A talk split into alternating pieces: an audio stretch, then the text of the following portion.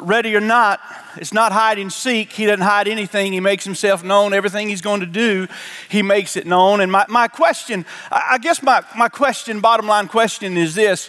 When the King of Glory comes to take his church, are you ready to go? Are you ready to go?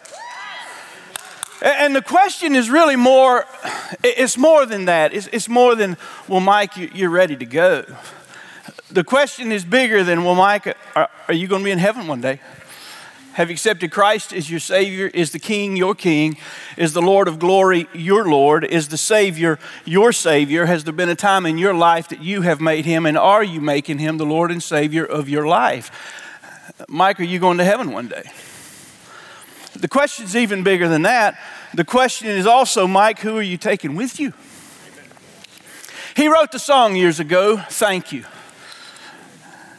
He said, I dreamed I went to heaven and you were there with me, and we walked along the streets of gold beside the crystal sea, and you heard the angels singing, and someone called your name. You turned and saw this young man. He was smiling as he came, and he said, "Friend, you may not know me now." And then he said, "But wait, you used to teach my Sunday school when I was only 8, and every day, every week, you would say a prayer before the class would start. And one day when you said that prayer, I asked Jesus in my heart. Thank you for giving to the Lord. I'm a life that was changed. Thank you for giving to the Lord. I'm so glad you gave." And another man stood before you and said, "Remember the time a missionary came to your church and his pictures made you cry, and you didn't have much money, but you gave it anyway, and Jesus took the gift you gave, and that's why I'm here today. Thank you for giving to the Lord. I'm a life that was changed. Thank you for giving to the Lord. I'm so glad you gave." And one by one they came, as far as the eye could see, each one somehow touched by your generosity, little things that you'd said and done, sacrifices made, unnoticed on the earth, but in heaven now proclaimed. And I know that up in heaven you're not supposed to cry, but I'm almost sure there were tears in your eyes as Jesus took your hand and you stood before the Lord, and he said, "My child, look around you, for great is your reward. Thank you for giving to the Lord. I'm a life that was changed. Thank you for giving to the Lord. I'm so glad you gave." You know, my heart's cry, more than 1,000 other things in this earth, is one day when I stand before my King in glory, and I am going to stand before him as his child, because I am his child, and you're his children, aren't you? I mean, I wouldn't embarrass you for the world, you know. But if I don't do this. If I ask you, hey, if you belong to the King, would you raise your hand? And if you don't belong to the King, just do two of these. I wouldn't do that to you, but I'm just asking you. You know, you do belong to the King, don't you? And my heart's cry more than anything else is that I would stand before him one day, and I would turn around, and there would be a line of people that were there because I cared enough to reach them for him. You know, because it's not enough. It's not enough just to love the King. It's not enough just to be part of his family. It's not enough just to be part of the church. Somebody's supposed to be there because I'm here. Somebody's supposed to be there because you're here. There are people that God has entrusted to us to make a difference in their lives, to witness and to share our life and to share our faith, and to walk with him in faith and to walk with him in holiness, and to share his life and his goodness. It's not enough just that they come to church and that they hear the word from the preacher. They got to hear the word from our lives. And it's not just our lives, it's our lips. It's one of the saddest verses. It's not the main text that we're going to this morning, but it's one of the saddest verses in the Bible. It's in Jeremiah. And of course, Jeremiah had such a hard life as a prophet, and people made life so difficult for him. And he gets down in his writing. You know, he wrote the book of Jeremiah. He wrote the book of Lamentations. He gets down in chapter 8, and he wrote this one verse. I want you to take your copy of God's Word and turn to Jeremiah chapter 8. If you haven't been to Jeremiah in a while, go to the book of Psalms and Old Testament and make a right. Psalms, Proverbs, Ecclesiastes, Song of Solomon, Isaiah, Jeremiah. Just make a right from Psalms. You'll get there. Isaiah chapter 8. It's just one verse. It's just one verse. It's the verse that makes me weep. Jeremiah chapter 8, verse 20. It's an agricultural verse. Those of us who grew up in the country, who grew up around farms and own farms, we understand it well. But you don't have to grow up on a farm to understand it. Here's the verse. Harvest has passed. Summer has ended. But we have not been saved. Harvest is past, summer has ended, but we have not been saved. Here's the imagery. It's the end of summer. It's the end of the harvest.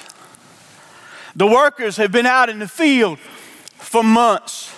They prepared the ground, they sowed, they watered, they tended all summer long. The harvest has come. They've harvested everything from the field. They have worked hard 6 days a week for months on end. Some of us remember what that was like. I remember growing up working tobacco fields for my granddad, later for my uncle. I remember priming the tobacco. I remember by 8 o'clock, 9 o'clock in the morning, you were soaking wet. You had grit. You had streams of mud and dirt going down your face. Your eyes were burning from the tobacco, from the salt, from the sweat. You had grit in your teeth. You hadn't eaten anything, but you would bite down. You know how it was years ago. You'd bite down and there'd be grit in your teeth. And it was hard work. And then it would be 100 degrees later that day. And you were working and you worked it day after day after day after day, preparing, priming, putting it in the barn. You remember that. Some of you, or some other crop that you gave. The imagery is they have been working all week, all month, for months. And I want you to get the imagery. It's the last day of the season. The harvest is over. They're leaving the field. And if you're standing on this end of the field and you're looking across the field, up on that end you see the workers leaving. Their clothes are matted to their bodies. There's sweat and dirt. Every part of them is as wet as if they jumped in a river. And they stink. They're dirty. They have the implements, the hose, the over their shoulders, the tools that they're using. And the sun is setting over the horizon. And you're watching them as they leave the field. And that's the imagery in Jeremiah. And then the picture changes, because the guys who were getting ready to leave the field, to leave the harvest, who've been working it all day, they hear someone calling their name. Someone back here on this end of the field. Wait! Wait! Stop! Don't go! Over here! We're over here! Don't leave! Don't leave! And they're screaming and they're waving and they're trying to get the attention of those who have been working the field. But those who've been working the field are leaving. The harvest is over. It's time to go home. It's time to enjoy the bounty of the Father's table. The season is done. It's all over. Time is no more. They're leaving. It's a picture of them headed to their heavenly home. And over in this end of the field, you hear them screaming, wait, look at us, we're all here. Wait, come back, come back. We are not saved. And they leave. Harvest is past, summer has ended, and we are not saved. I know people who are lost. You know people who are lost. And you know this, when you and I leave this earth, there's only two places out there. There's heaven for those of us who know Christ and He is our Savior, and there is hell for those of us who don't. And when you get out there, you're going to end up in one of two places. And when you get out there, it's too late to change from one place to the other place. It's the story of the rich man and Lazarus. These guys didn't make it. We are not saved. I know people that I love and they're in hell.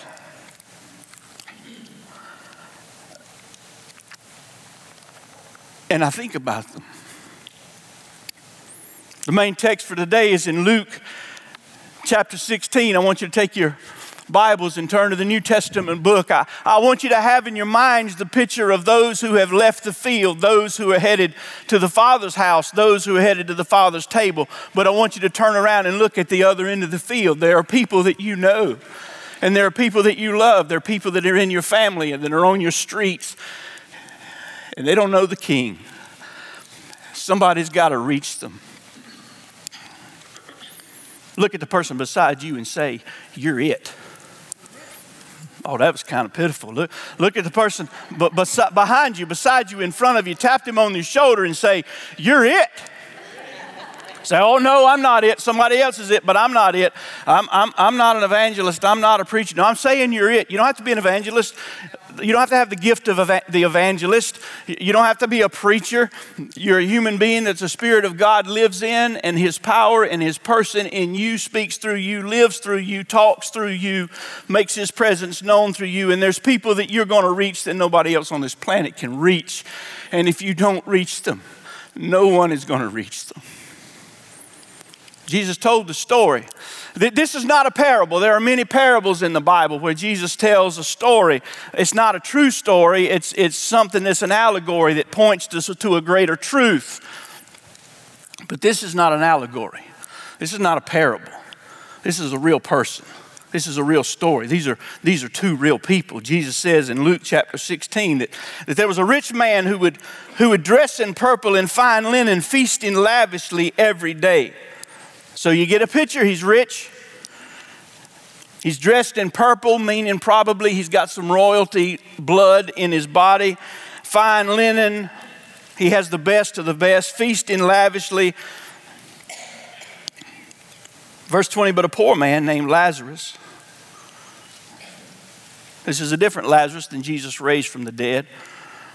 But a poor man named Lazarus, covered with sores, was left at his gate, at the rich man's gate. And he, Lazarus, he longed to be filled with what fell from the rich man's table. But instead, the dogs would come and lick his sores. And one day, the poor man died and was carried away by the angels to Abraham's side, to Abraham's bosom, meaning heaven, the place where Abraham was. The poor man went to heaven. The rich man also died and was buried, and notice this, the rich man being in torment in hell, or in Hades, the rich man being in torment in hell, those are the words that we would use. He looked up and he saw Abraham a long way off. He saw Lazarus at his side. And the rich man who is in hell looks up and he sees Abraham in heaven, and he sees Lazarus at the side of Abraham. And usually when we read this in church, or when we're reading it in our personal Bible studies, we'll read it this way, verse 24, "Father Abraham," he called out, have mercy on me, and send Lazarus to dip the tip of his finger in water and cool my tongue, because I am in agony in this flame." But that's not how the rich man said it. "Father Abraham, have mercy on me. Please, water, tip of my tongue. I'm in torment." He would have screamed.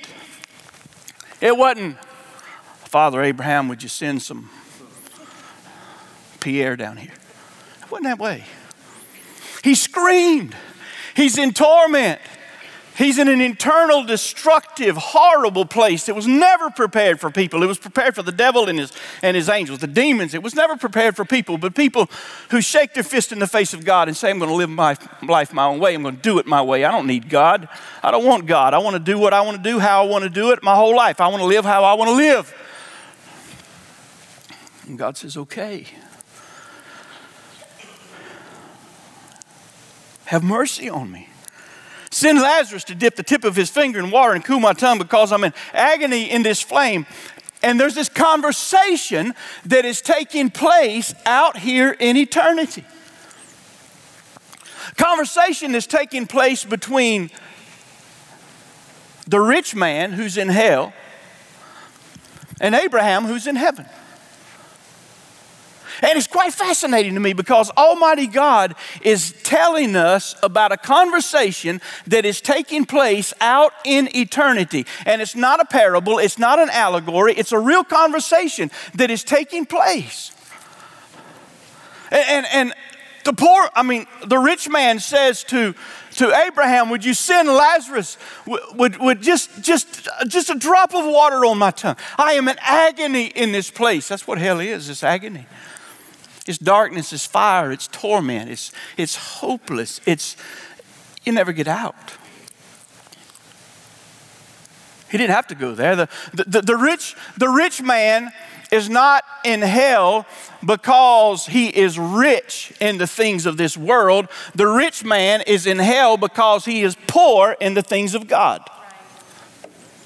The poor man's not in heaven because he's poor in the things of this world, and God felt sorry for him, and so he just carried him to heaven. The poor man is in heaven not because he was poor in the things of this world, but because he was rich in the things of God.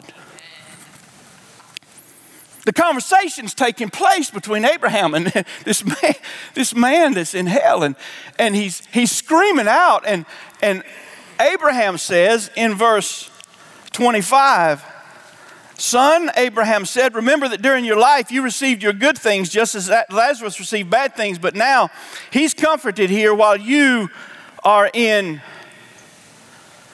what's that word he used?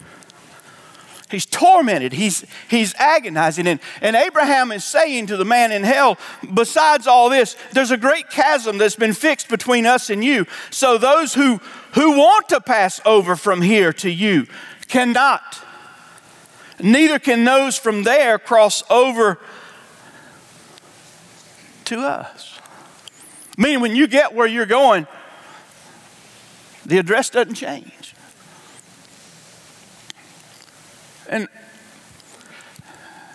And the rich man is in hell.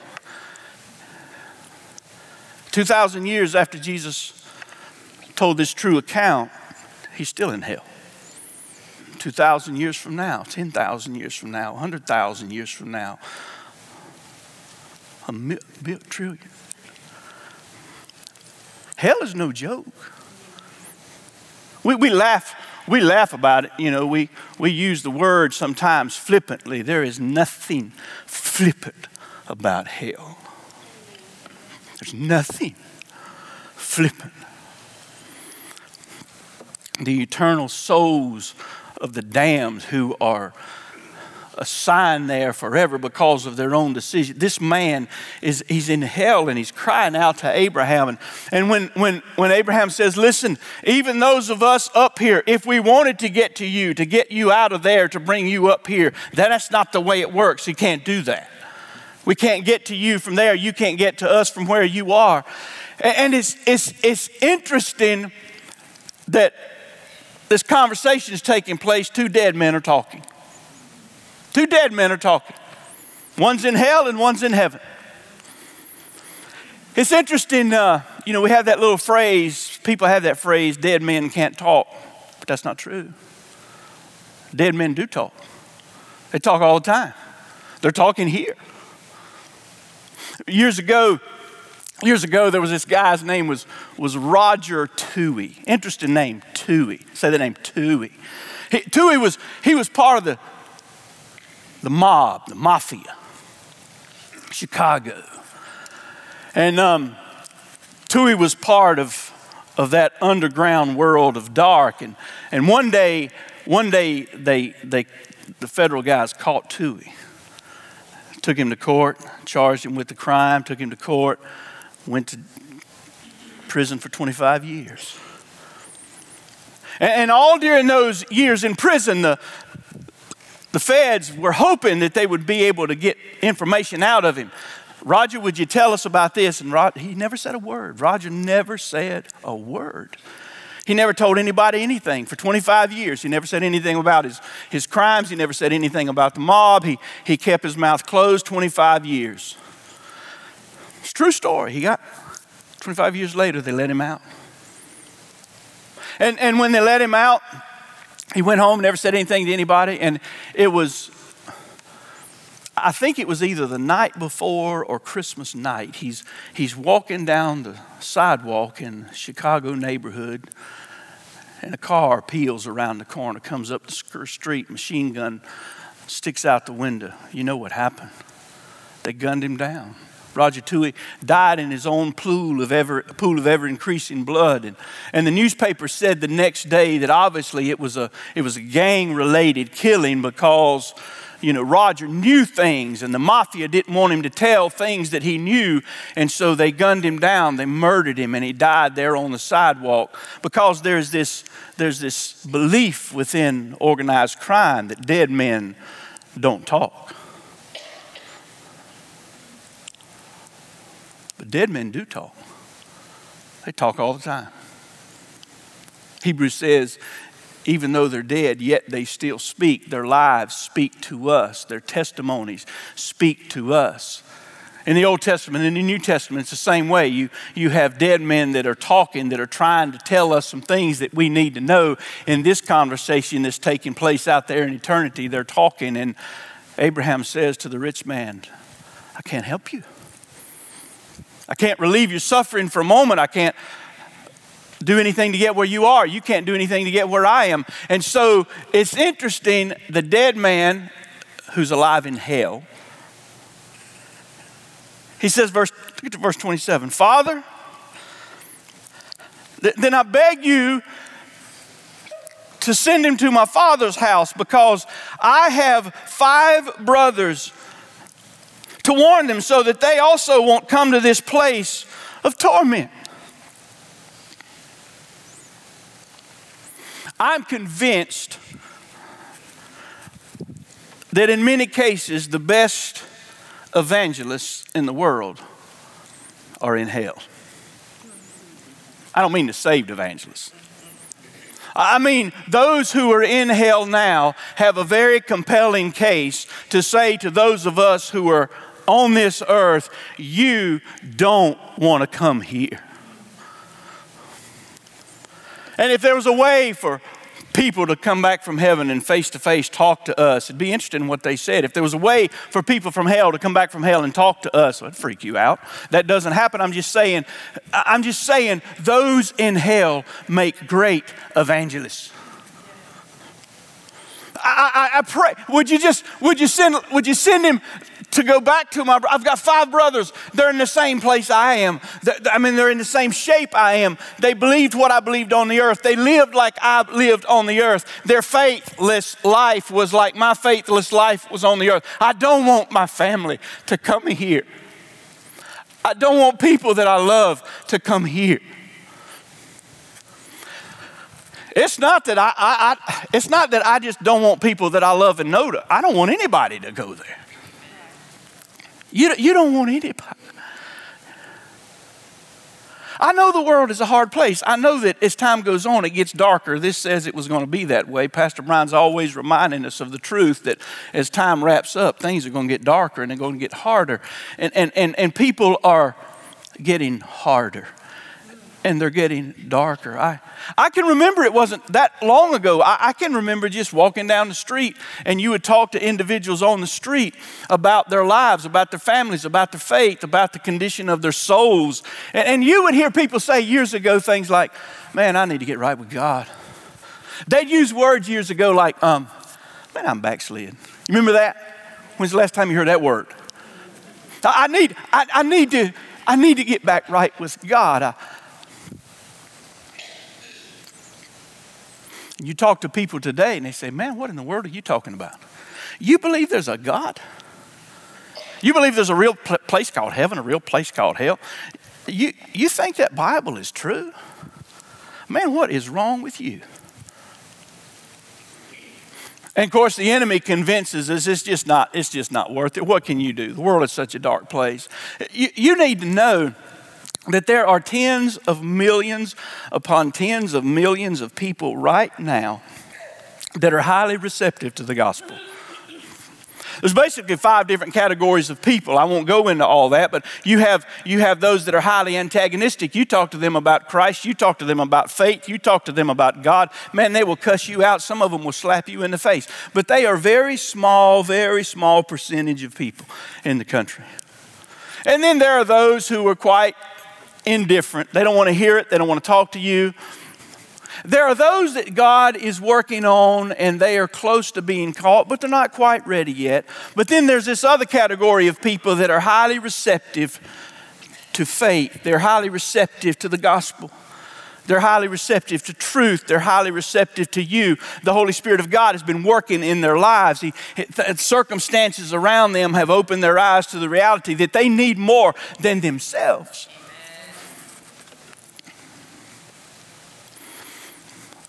He's sitting on his couch in his living room with a loaded pistol. And he's praying, God, if you don't send somebody, I'm ending it. I need. He didn't know what he needed. He didn't know how he needed. He didn't know what he needed to do, but he called out to God. God, I'm tired of this. I'm done with this. The man obviously wasn't born again. He wasn't a Christian. He wasn't saved. He didn't know what to do. But he's sitting there with a pistol in his hand, and you know what he's getting ready to do. God, would you sin? I'm telling you. That particular night, there happened to be 3 people that were in the neighborhood. God sent them to that house. Guess what that man did? He put his pistol down. He opened his heart up. He raised his hands out. He put his foot down. And he gave his heart to Jesus. Amen. I can tell you 100 stories just like that. I can give you the names. I can give you the places. I can tell you here. I can tell you in other places across the country. I'm just telling you. There are so many people that are highly receptive, and they just need somebody to come to them and say some things to them to help them for the light to turn on, for the heart to open up, to trust in truth and not a lie, because there is only one who is truth. He's the way, the truth, and the life, and no man comes to the Father except through him. I'm just wondering. Don't raise your hands, but I'm just wondering right now who the Holy Spirit is putting on your mind. You're thinking about them and you say, I know, and you're thinking about their names. Do this if you would. It won't take you 15 seconds. Just pretend like your finger is a pen and your palm is a piece of paper. Would you write that name down on the palm of your hand? That person that you know that doesn't know him. Would you write that name down? Just write them down.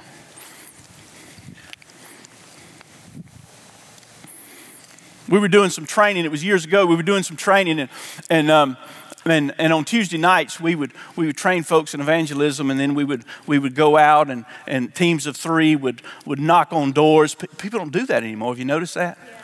You know, people say evangelism doesn't work anymore. No, it doesn't work if you don't do it. D.L. Moody's on the street of Chicago one day, and years ago he's sharing his faith. He's standing by a light pole. There's a lady standing beside of him, and he shares the gospel with her, and she says, Mr. Moody, I don't like the way that you share the gospel. He says, ma'am, well, how do you do it? She says, I don't do it. He says, well, I like the way I do it better than the way you don't do it. What I'm saying to you is evangelism doesn't work if you don't open your mouth. There are people that you know that won't hear the truth if you don't speak the truth because they're not coming in here. I don't care how great of a church we are. I don't care how many things we do to attract people. Don't care how great the message is from the pulpit, how wonderful the music is, how great our programs and our ministries are, and we got great programs and ministries here. from preschool to the grave. It's amazing how much God is doing in this place. My point is, it makes no difference how well we do what we do here. For most people, they're not coming in here. They're not interested. They didn't get up this morning wondering, well, whose church am I going to go to? They don't even think they should be in church. They don't think that God even matters in their lives. They don't know what they don't know. And since they're not here, and they're not coming here, who's going to reach them? I know what we do. Somebody else is going to reach them.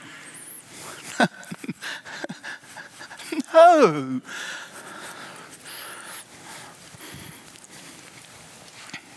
The conversation is taking place out in eternity. It's interesting, verse 29 says, but Abraham said, in response to what the rich man was saying, Abraham said, they, meaning your five brothers, they have Moses and the prophets, they should listen to them, meaning Moses and the prophets. Where is what they said written down? Right here. They've got truth. They can read truth. They have Moses and the prophets. They should listen to them. No, Father Abraham, he said, but if someone from the dead goes to him, they will repent. Wait a minute. Why is the rich man in hell? In the true account, Jesus gives the one word, the one reason why he's there. There's only one word reason. It's just one word. Did you see it? What's the word? What's the one word right here in verse 30 that gives you the key of why the rich man is in hell? What's the word? Repent. Say the word with me out loud. Repent. Repent. They will repent, meaning I never did. People paint this rich man as some sorry, good-for-nothing, irreligious, faithless man that lived like a demon. That is not the picture of Scripture in his life. The fact that he was dressed in purple means he was probably, most likely, he was religious. Linen, well-respected. He might have owned the factory that all the people in the town worked at. There is nothing in this story that Jesus tells us about how terrible this man was. There was, apparently from the Scripture, from what it says about him, there was a rich man who would dress in purple and fine linen, feasting lavishly every day. The descriptions about him was he was not only a good man, most likely he was a religious man. He might have been in church every Saturday, Sabbath. Might have been there every Saturday. But going to church is not what gets you in heaven. Amen. It is not the door of the church that opens the doors of heaven. It is the person of Jesus that opens the doors of heaven. Yes, the doors of the church are important, but the doors of the church are not the gates of heaven. And this man, even though most likely he was religious and even though he was a good man and he was well respected in the community and he was involved in a lot of things that apparently helped a lot of people's lives, he failed to do this one thing. Just one thing. He failed to repent. And because of that, he's in hell.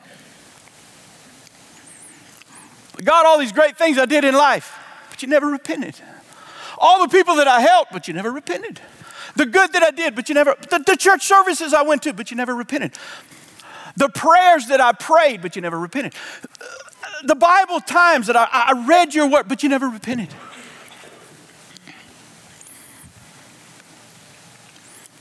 Harold was sitting right there. I'm not pointing at Harold here. Harold was sitting in his living room, and Harold was a gracious man. He was loving, he was kind, he was in church.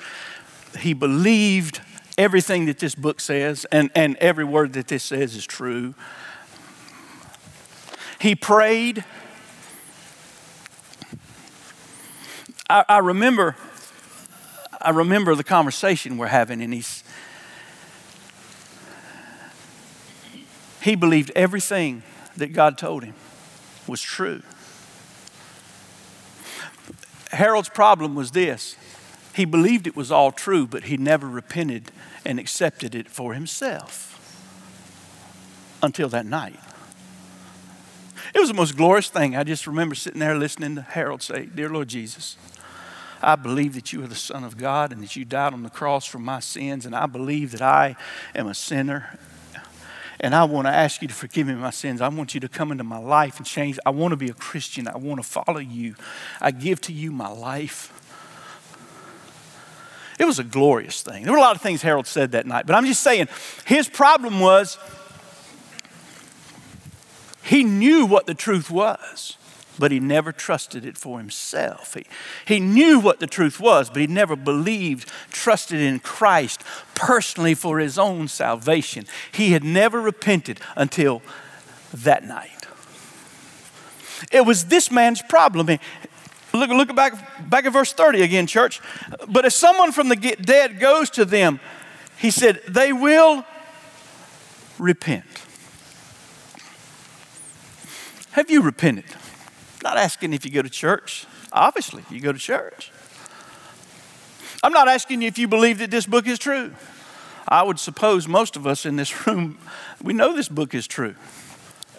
And for those of us in this room who might question that this book is true, just because you have a question about whether or not it's true, it is true. Truth is truth whether I believe it or not. Truth is truth whether I live it or not.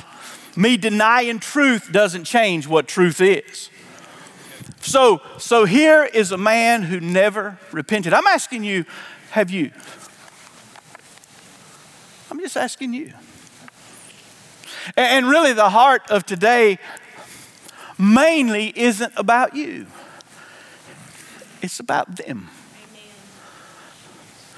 It's about the harvest. Right now, it's still daylight. Right now, there's still time to go. Right now, there's still work in the field to do. Right now, there are still hordes of people who are highly receptive to the gospel. And they're just not confused people that are sitting in the living room with a pistol in their hand. They're good people that work jobs every day, and they've got strong families, and they are good people in their community, but they've never repented. And what I'm noticing in culture is, culture's working really hard to try to convince you to bushel your light. Oh, come in here, believe what you want to in here, sing what you want to in here, say what you want to in here, live what you want to in here, but when we get out there, bushel it. Close your face. Zip your lip. Close your heart. Just let people go. I don't want to let people go to hell when I can do something about it.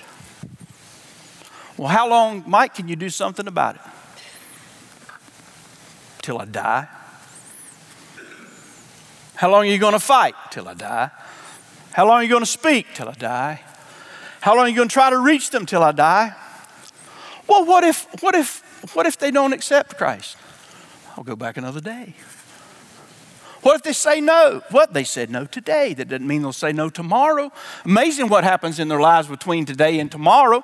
What if they say no tomorrow? Well, I'll talk to them next time I see them, next week, next month.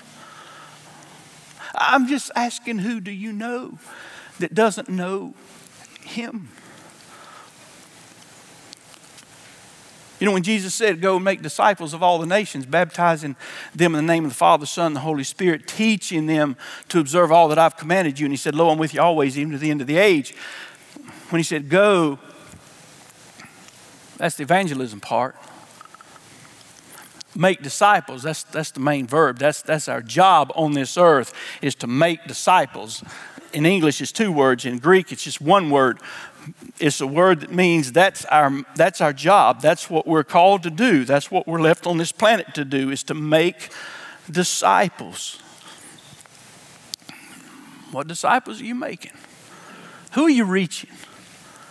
Who are you helping on this journey? I'm not doing this as a guilt thing. I don't mean it that way. I just know you take the hundreds of us in this room. So what if before the end of the year is out, we've all reached one person for Christ and we've helped them to grow? August, September, October, November, December, last day of July. So we got 5 months left. What if by the end of the year, all of us in this room will have just reached one person for Christ? Just one. I don't know how many's in here. Hundreds are in here. So at the end of December 31st, let's say there's 500 people in this room. I don't know how many people's in this room. Let's say there's 500. By the end of December, we're now 1,000, right? And what if we disciple them, we help train them, we help grow them so that they in turn go and they reach someone else? By the end of December of next year, the 500 of us became 1,000 because the end of December this year, the 500 of us became 1,000. And then next year we go reach another person for Christ, and that person that we reach reaches another person for Christ. And by the end of next year, the 500 we started out with is now 2,000. The next year, the 2,000 is 4,000. Next year, the 4,000 is 8,000. You see how when Jesus said, go and make disciples of all the nations, that's how he planned to do it. For us not just to enjoy our faith, but for us to share our faith and live our faith and try to reach other people for Christ. It is interesting to me, if you do the math, we in this room, just in this room, if you do the math, we in this room, if we will reach people for Christ and disciple those people, you do the math, you can reach the world for Christ. In one generation. You could. Well, why are the generations not reached? Because we stopped doing evangelism and discipleship. Because we quit reaching people. Somebody convinced us that evangelism doesn't work anymore. I don't know, Romans 1:16 says something like this: for I'm not ashamed of the gospel, for it is the power of God unto salvation to everyone who believes. And then the verse continues. I'm not ashamed of the gospel. The gospel. For it is the power of God unto salvation. I'm just asking you, do you think the gospel still has power today? Do you think God knew what 2022 would be like? You think when he wrote this book that he knew what the world was going to be like in 2022? You know, I'm just joking. He knows. And yet the gospel is still the power of God unto salvation. I doubt there's a week that goes by that because of the ministry of this church, there are not multiple people who give their lives to Christ. Because I watch them, I hear the stories, I see them, I listen to the prayers of the people that pray to receive Christ. I watch every once in a while when I'm able to be in here and the hands that go up and say, I'm receiving Christ as my Savior today. Well, what if we just became an army and went after as many people as we can? What if we went and rescued the perishing and cared for the dying and snatched them from pity and sin in the grave? What if we went and talked to everybody that we know who doesn't know Christ? Invite them to our homes, have meals with them, hang out with them at the lake, share our faith, share our love, and never stop fishing until the trumpet of the Lord shall sound and time will be no more. Father, I pray that in this time you've given us today, I pray that our hearts would break for those people that your hearts break for. Lord, it's a glorious thing when we come into your presence and when we praise, when we sing, when we worship. It's a miraculous thing when we walk out of this room and live our faith